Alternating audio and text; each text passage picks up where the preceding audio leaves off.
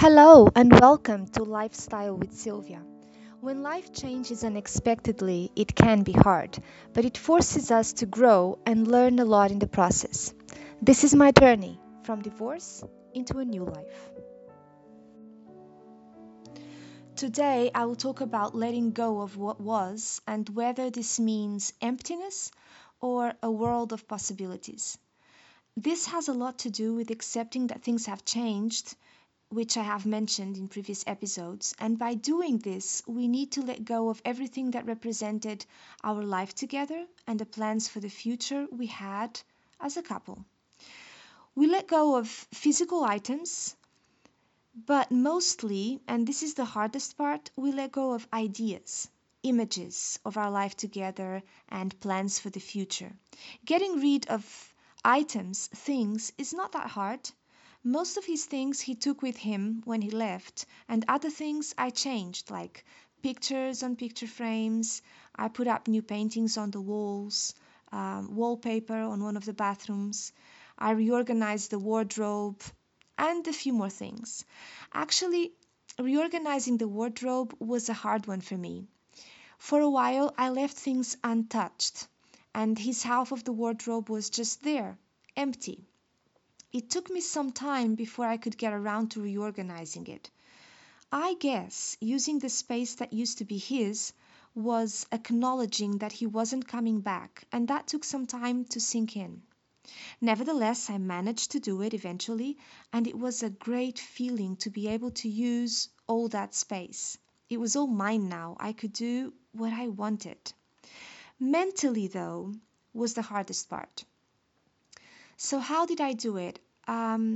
With my practice of yoga, I also practice breathing exercises, pranayama. And during these pranayama exercises, I would visualize that on each exhalation, I would send those images and those ideas away. And one by one, I would visualize them just flowing away from me. This is extremely painful at first, and that's why it needs to be done in stages, slowly, baby steps. It's part of the healing process, so obviously it takes time. What we're doing really is we are reprogramming our subconscious mind through repetition. Those ideas and images didn't just show up and stuck to my brain from one moment to the next. They were built over time as the relationship evolved and matured. So now the deconstructing process would also take some time. We need some time to get used to new ideas, to new realities. So that's what I did.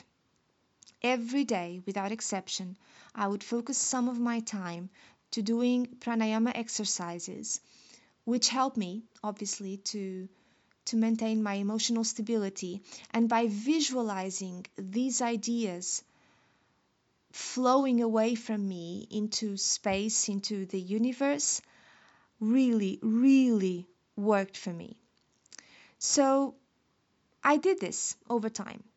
I started slowly, because in the beginning, we are still very fragile when we go through these processes, and we have this huge pile of ideas and images to unpack. But as time goes by, we become stronger, more stable emotionally. And since parallel to this, we have also been letting go of some of the baggage already, that big pile is now a lot smaller, and everything seems lighter and easier to deal with as time goes by. So once I let go of all the ideas and all the images and all the beliefs that represented our life together, our future plans, I was left with this big, empty, white canvas. And for a while, I felt like a little insignificant dot, very small and lost in the middle of all that emptiness. This was not a very good feeling. But one day, I went to visit some friends and we were talking about this.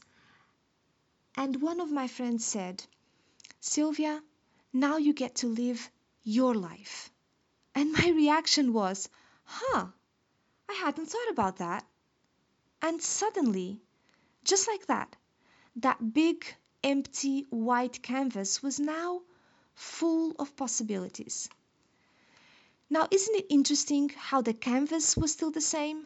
Big, white, empty. But one moment I felt lost and lonely while looking at it, and the next moment it was full of promises and full of possibilities. The situation hadn't changed. What changed was the way I looked at it. And that shift of mindset made all the difference. I went from feeling hopeless and lost and insignificant to feeling empowered, looking at that huge white canvas that represented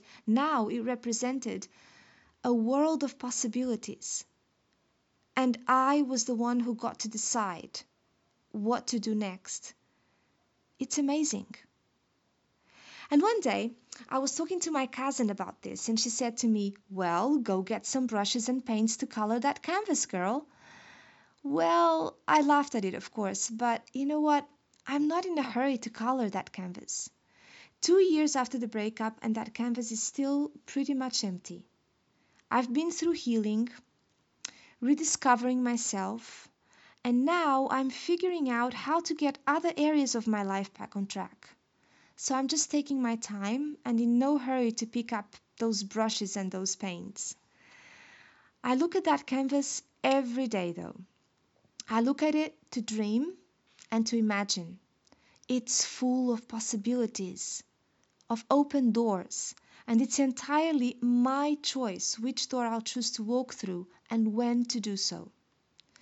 So my advice to any of you out there who is about to start a new phase of your life and is now staring at your own white canvas is to take your time.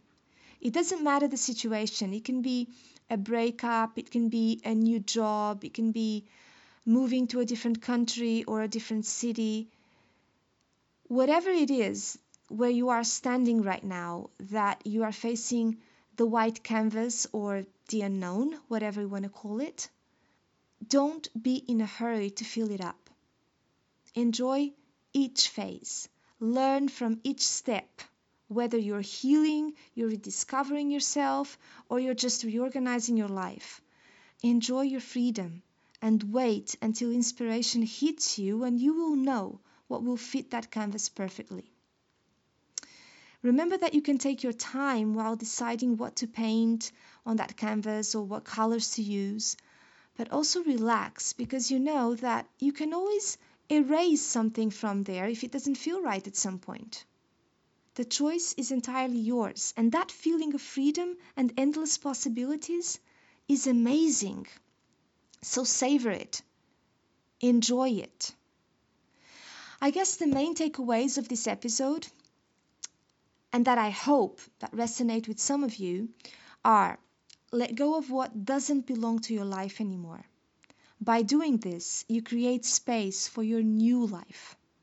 Rejoice in this empty canvas. Use it to let your imagination run wild and dream big. This empty canvas means that there is a lot of space for you to create the life you want and just the way you want it to be.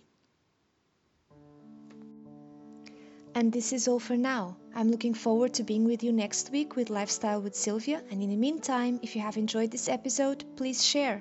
Any comments, please write to lifestylewithsylvia@gmail.com. Take care.